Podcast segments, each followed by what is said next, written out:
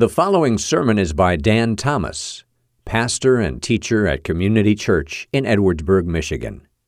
If you've never visited us at Community Church, we invite you to join us at 28647 US 12 West in Edwardsburg. And now, here is Pastor Dan Thomas. We are headed for Acts chapter 24 today. A couple of observations, kind of just on the, on the weird note of life here for a minute. One is this is, the, this is a record breaking attendance in the history of this church for the front row. Uh, and my, uh, my observation is just now that it's safe that you can sit in the front, that I don't walk around and embarrass you. I guess that's it. You know I'm confined to the platform, uh, so you feel safe going to the front row. That, that's good. The other thing I just, you know, I, I feel like I should mention Dennis, who is making our announcements here. Today is his birthday. Yeah, we're, we're not going to sing happy. Yeah, yeah, he made it to, but when he, when he first started talking and his voice was cracking in and out, I just thought, boy, it caught up to him right there. That old age finally got him. Then we realized it was the microphone. But uh, there you go. We won't mention his age, but he's seven years older than I am. And I'm 60, so you do the math. Uh, what, what, that's right, right? Okay, I got it right. But I, I don't want to say the age because you don't do that. That's, that would be rude. Okay, uh, we are actually going to read all of Acts chapter 24 today. Are you excited? Okay? Now, I, I know that's a lot, and maybe you're sitting here thinking, uh, I didn't come to church to hear the Bible. no, I don't think you're sitting here thinking that, so I think we'll be all right. We'll make it through. You know, I've mentioned before that if there's a wish that I had for you in a lot of ways, I wish that you had to do what I have to do every week.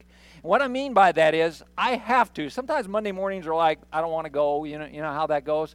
But Monday morning, I have to open up the Word of God and I have to say, Lord, what's your message? Lord, speak to me through this. You know what? Or you know, I, I want to hear from you. I wish you had to do that. I wish it was part of your job requirement, because it is incredibly helpful to me. You know, even this last week, you know, I spent uh, the time in the Word of God working on the sermon on Monday and Tuesday, and then set it aside. And yesterday morning, I was kind of hitting the slump again there, just as far as attitude goes about a couple things. And then I went back into the truth of God's Word to review the message. I was like, Awesome. Uh, this is good stuff. I wish you got to do that all, all, the time. And I challenge you to, as you open the Word of God, that you say, Lord, what, what is the message you have for me? What, you know, speak to me through this. Somebody asked uh, Charles Spurgeon, they said, what, what is more important, praying or reading the Bible? And he responded and said, Well, what do you think is more important, breathing out or breathing in?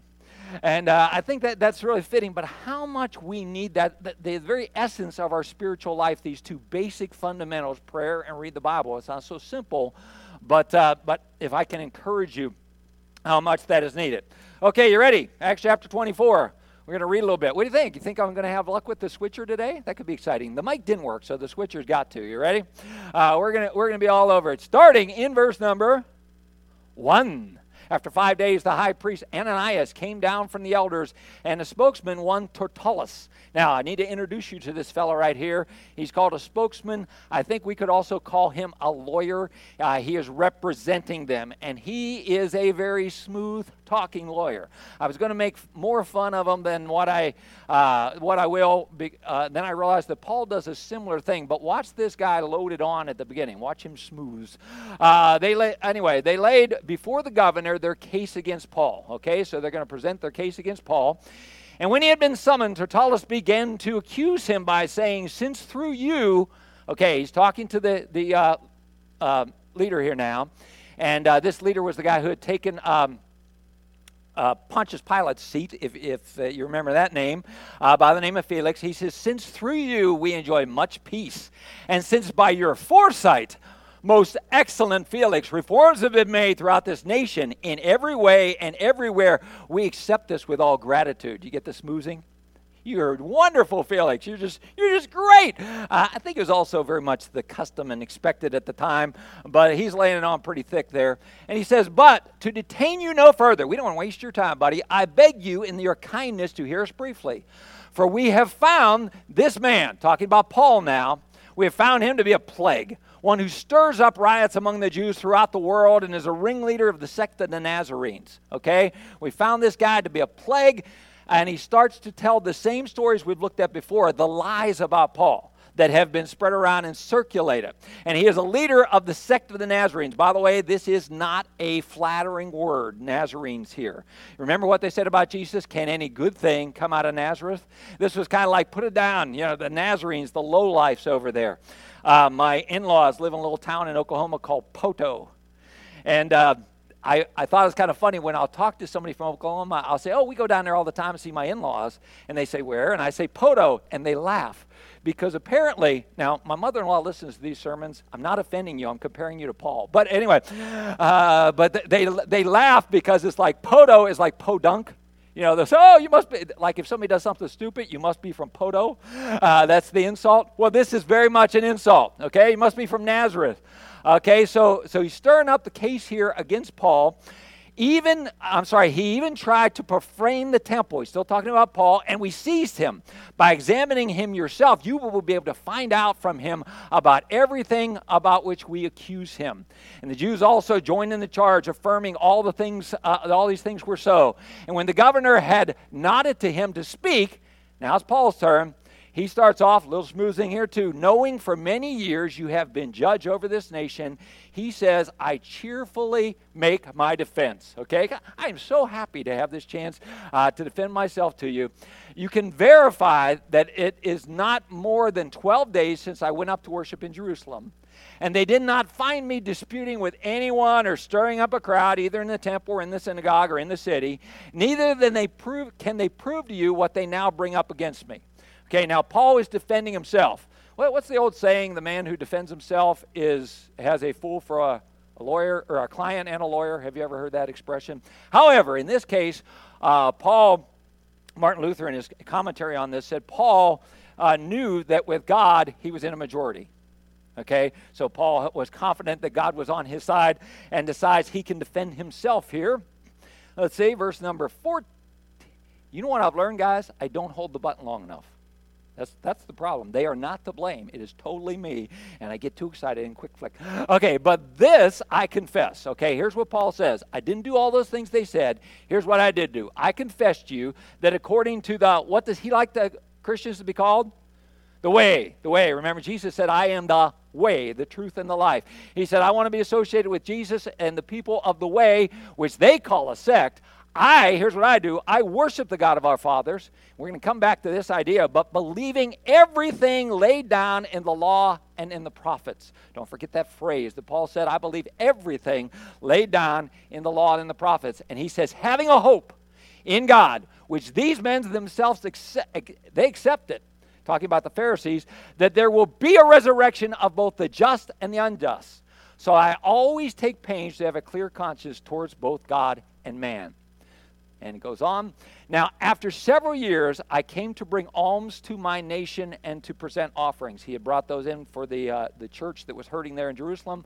While I was doing this, they found me purified in the temple without any crowd or tumult. But some Jews from Asia they ought to be here before you and to make accusation should they have anything against me. Real quick history here. In the Roman government, if you were accuser, you had to be present. In fact, if you didn't show up to accuse the person that you had the case against, you could be held responsible. Okay? So he says they should have been here. Or else let these men themselves say what wrongdoing they have found when I stood before the council.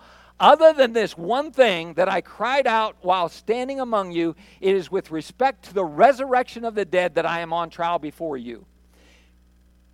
But Felix, having a rather accurate knowledge of the way, put them off.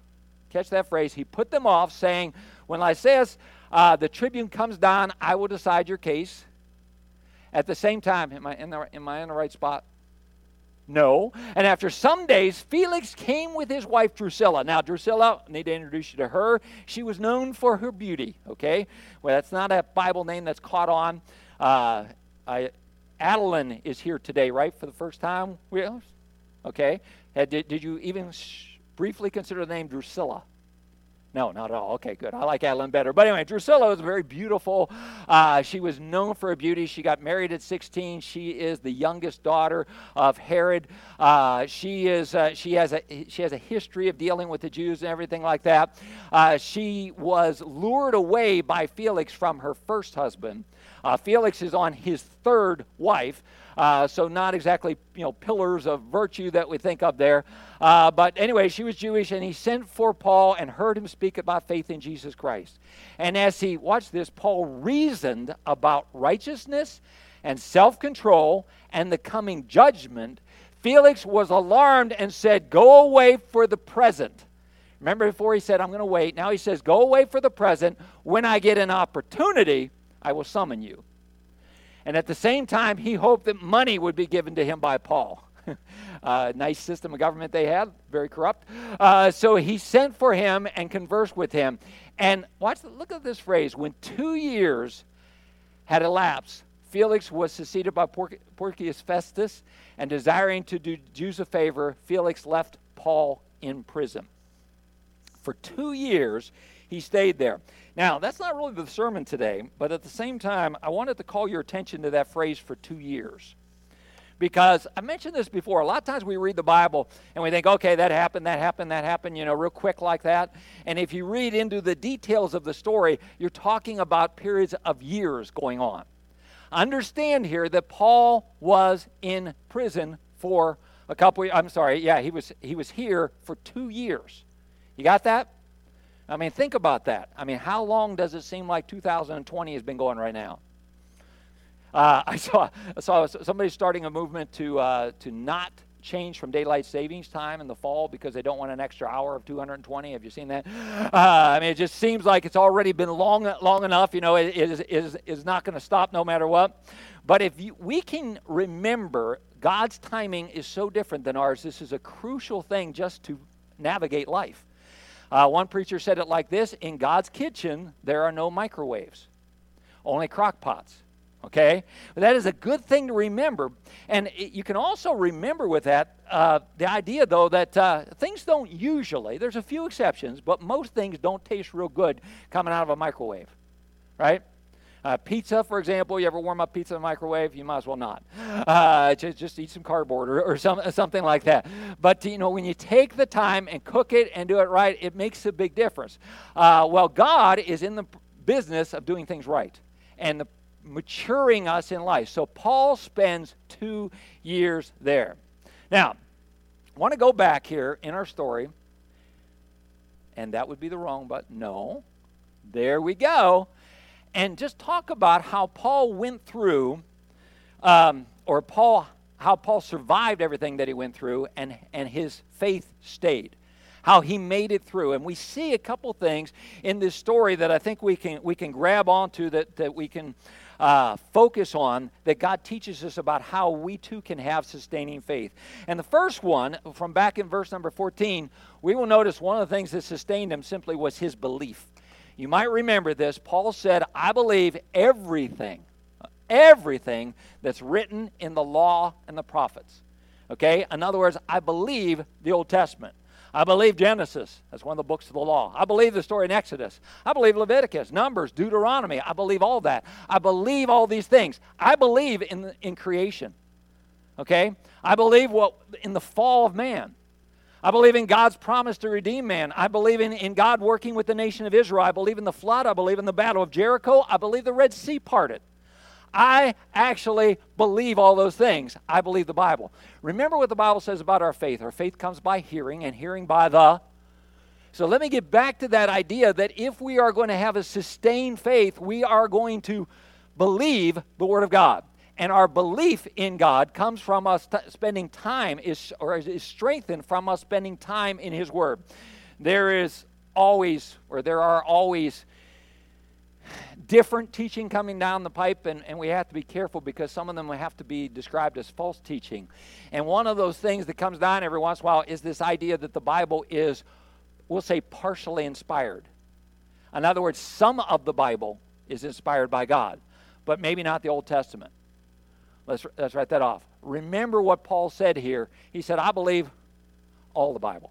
Okay? I believe all the teachings of the law and the prophet. By the way, Jesus, and if you look this up, eh, eh, you might remember the phrase jot or tittle. It's in the, uh, it's in the uh, uh, King James that you'd find that, but you'll find that Jesus said the same thing. So if you say, well, I don't really believe that all the Bible is inspired, I, you know, obviously you can believe whatever you want, but I do want you to know that Paul and Jesus both said they believe all of Scripture, all of the Old Testament. Very important to remember and a building block to us having a sustained faith. But the second thing that I want you to notice, again from back in these verses, he said, he said, I believe in all these things and I have a hope. And he emphasized in particular, I have a hope in the resurrection. Okay? My hope is in the resurrection. Um, one of the movies Francis and I like, used to like to watch around Christmas time was called The Preacher's Wife. I don't know if any of you ever seen it. Uh, Whitney Houston plays the preacher's wife, and Denzel Washington's an angel. It's, it's totally biblically true. Uh, okay, it has nothing to do with it, but there's a scene where the where the preacher's uh, preaching away, and he would.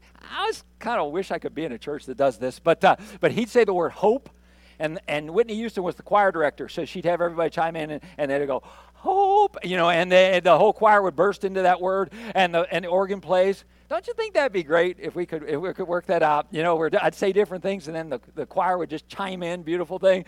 But the preacher's preaching away, and he says, uh, he says, you got to have hope, and you hear the whole choir, hope, you know, uh, like that. First of all, he turns around a little stunned, but she was just trying to jazz up the service a little bit. Well, listen, uh, Paul said one of the things I have is a hope. I have a hope in the resurrection. In other words, I have a hope that this life is not all that there is. I have a hope, and this is important that we keep this in mind. This life is nothing more than a temporary assignment. Scripture uses these words. It calls it, he call, it calls us, uh, calls us aliens, strangers, pilgrims, travelers, visitors to this world. You know, sometimes it is incredibly helpful just when you're going through a difficult time just to have an end date. You know what I'm talking about? Just, hey, I know when this is going to end. I mean, don't you think even now that's one of the things that's a little frustrating? We were talking about that earlier. When's this going to end? Don't know. Uh, is it going to end in 2000 and what's the next year? 21. I don't know. Uh, you know, we don't know exactly when things are going to end. Uh, and, you know, sometimes that's, that's added to the frustration. I mentioned last week that my friend uh, Barb was very sick in the hospital, Barb Eldridge. She passed away on Tuesday morning. Um, actually, on Sunday, somebody said, ah, I think she's doing some better.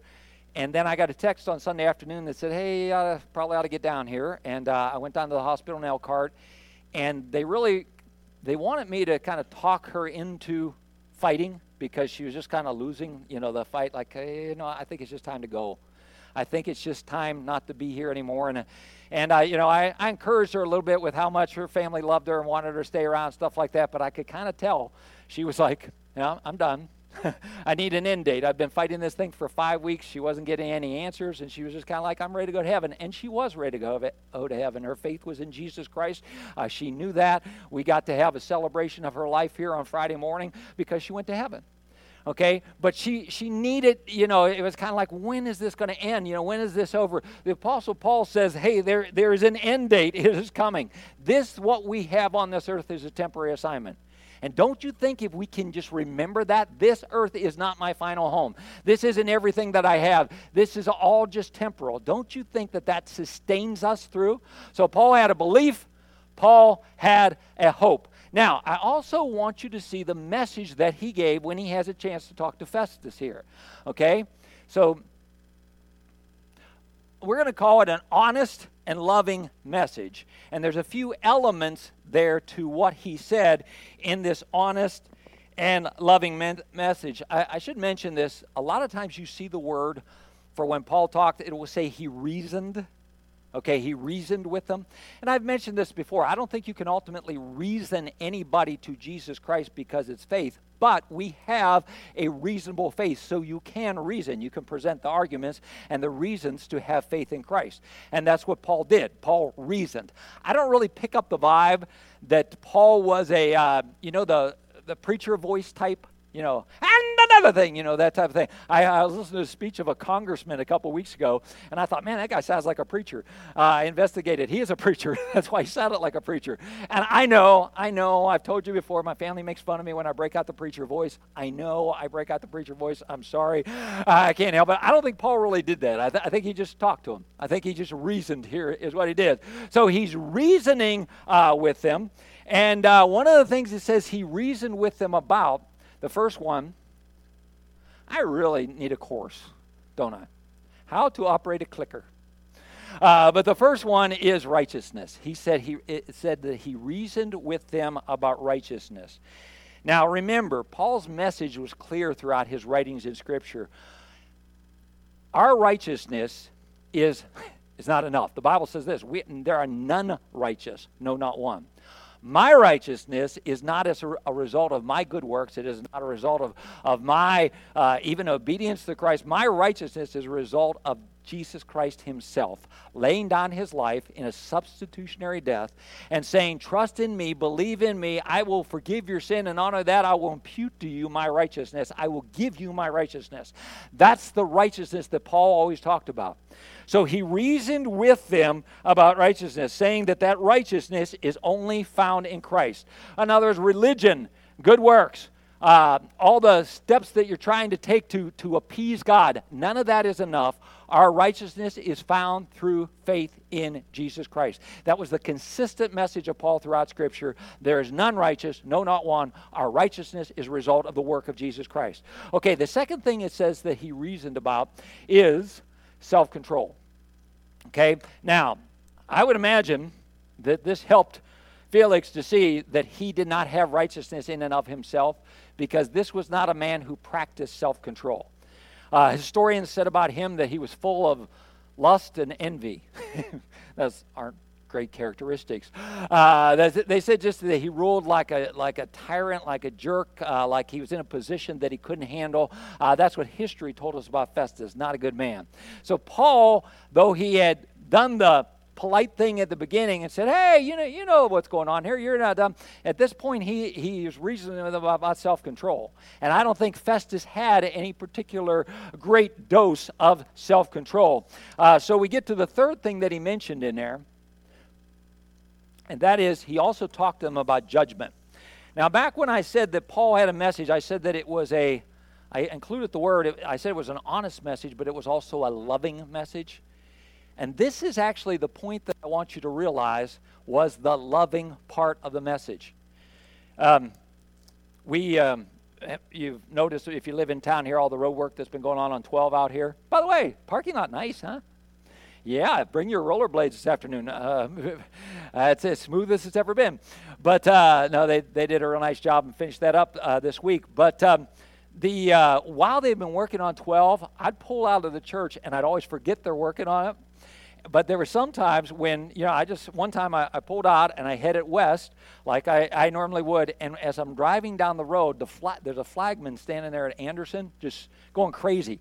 I mean jumping up and down and, and waving. And i thought somebody calm this guy down. You know he's, he's just going crazy and he was just screaming get over get over. And i was like what is wrong? And he said you're going the wrong way. And what had happened is it wasn't clearly marked here but they had shut it down to one lane and that one lane was going east at the time so here I am charging head forward into it. Uh, actually, I did that twice. Once I did it going the other way, too. Uh, but in fairness, I pulled out in the middle of it. I, I didn't know, but he's screaming, No, no, you're, he- you're headed for trouble.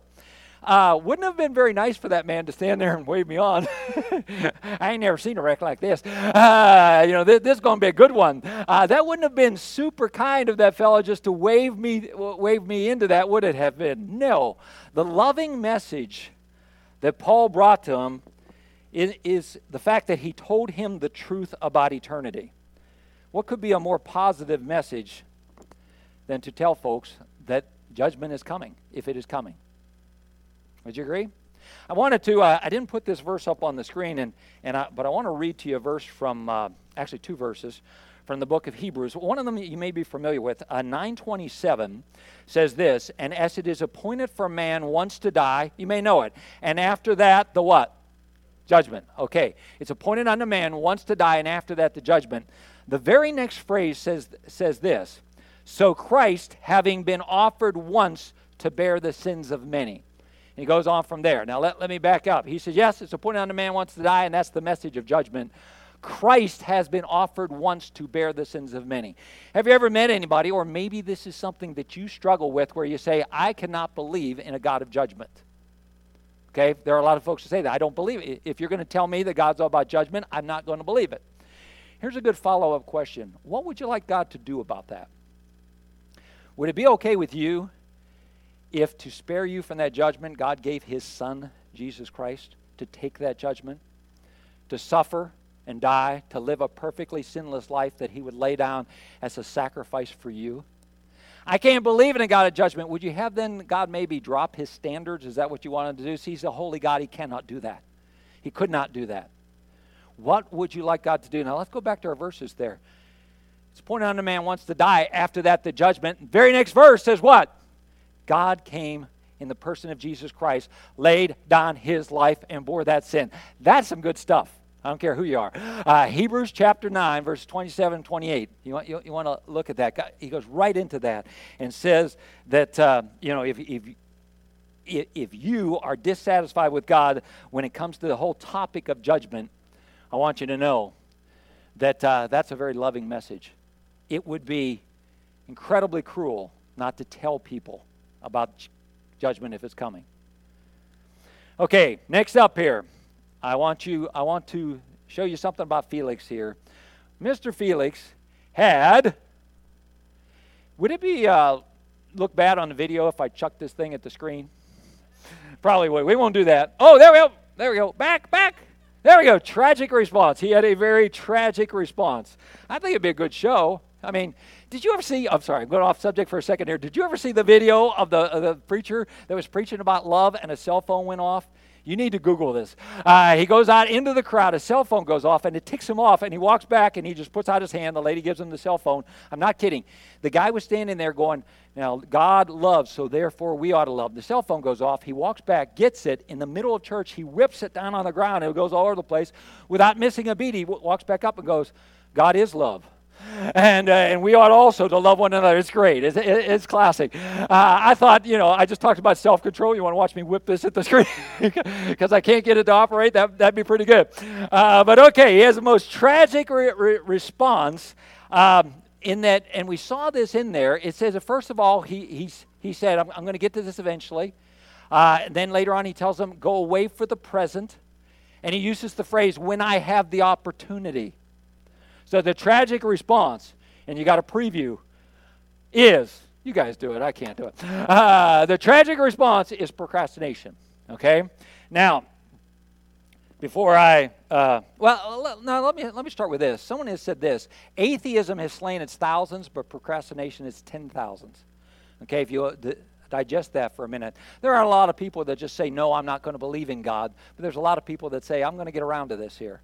I'm going to get around to faith in Him. I'm not sure. I can't make up my mind. And eventually I'll get to it.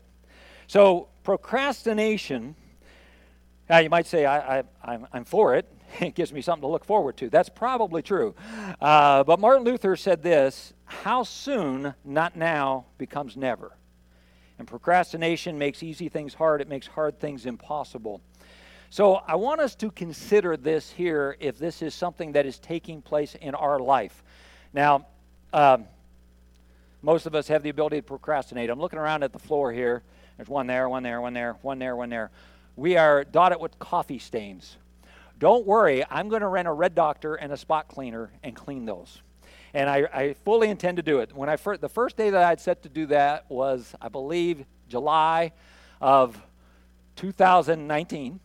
Uh, I had told, uh, I, I, remember telling Pastor James I'm going to clean the carpet this Friday, and he said, Hey, you know what? We're going to have a, uh, a different class in the room back here behind the kitchen. Could you paint that instead? And I did that day. I painted that room instead. So I postponed cleaning the carpet all through COVID, you know, when I'm in the building by myself, I thought, yeah, I ought to go get a rug doctor and clean that. That'd be a good thing to do today. Uh, but as you can see, I never quite got to it. So I am the classic example of procrastination and something that, you know, you could put off. I want you to think through, first of all, on the goofy side of uh, if there's something that's, you know, has been sitting that same place in your house to remind you that you need to do something. Um, it, it's kind of funny when my wife finally gives up on me. Why is that there? Uh, that's to remind me, don't move it. You know, why is that there? That's to remind me, don't move it. Finally, it just disappears. You'll never remember. Uh, he's gonna, he's gonna, he's gonna forget it forever. But let's think of it on a more serious level, if we could, right now, as far as procrastination goes, because that statement about atheism has slain some, but procrastination has slain so much more is very true. And for many people, they follow the same path of Felix here. They say, hey, someday I'm going to consider what you're saying there, Pastor. I'm going to consider this business of my need for a Savior. Someday, I'm going to consider putting my faith and trust in Jesus Christ. Someday. And as you know, the adversary of God is a sly feller. Okay? And he's smart. Uh, and he knows what works. And he knows procrastination is an incredibly powerful tool, and he's going to use that every opportunity he has. So, can I admonish you? Can I plead with you? If you are in the position of Felix where you would say, hey, someday, and you've been considering your need of a Savior, I just personally, that scares the liv- living daylights out of me because I've seen too many people procrastinate, procrastinate, procrastinate. Hey, I got to do a funeral on Friday that was not pleasant because I know funeral is because you miss somebody you love. But at the same time, I got to do, do a funeral where we could say, I know Barb's with Jesus. that is that is so much easier than doing a funeral where I, where somebody we're not sure about their faith in Jesus Christ. They were putting it off. They were putting off that decision. So can I plead with you today, as the Apostle Paul would plead, and say there is a day when we stand before Jesus Christ, judgment comes.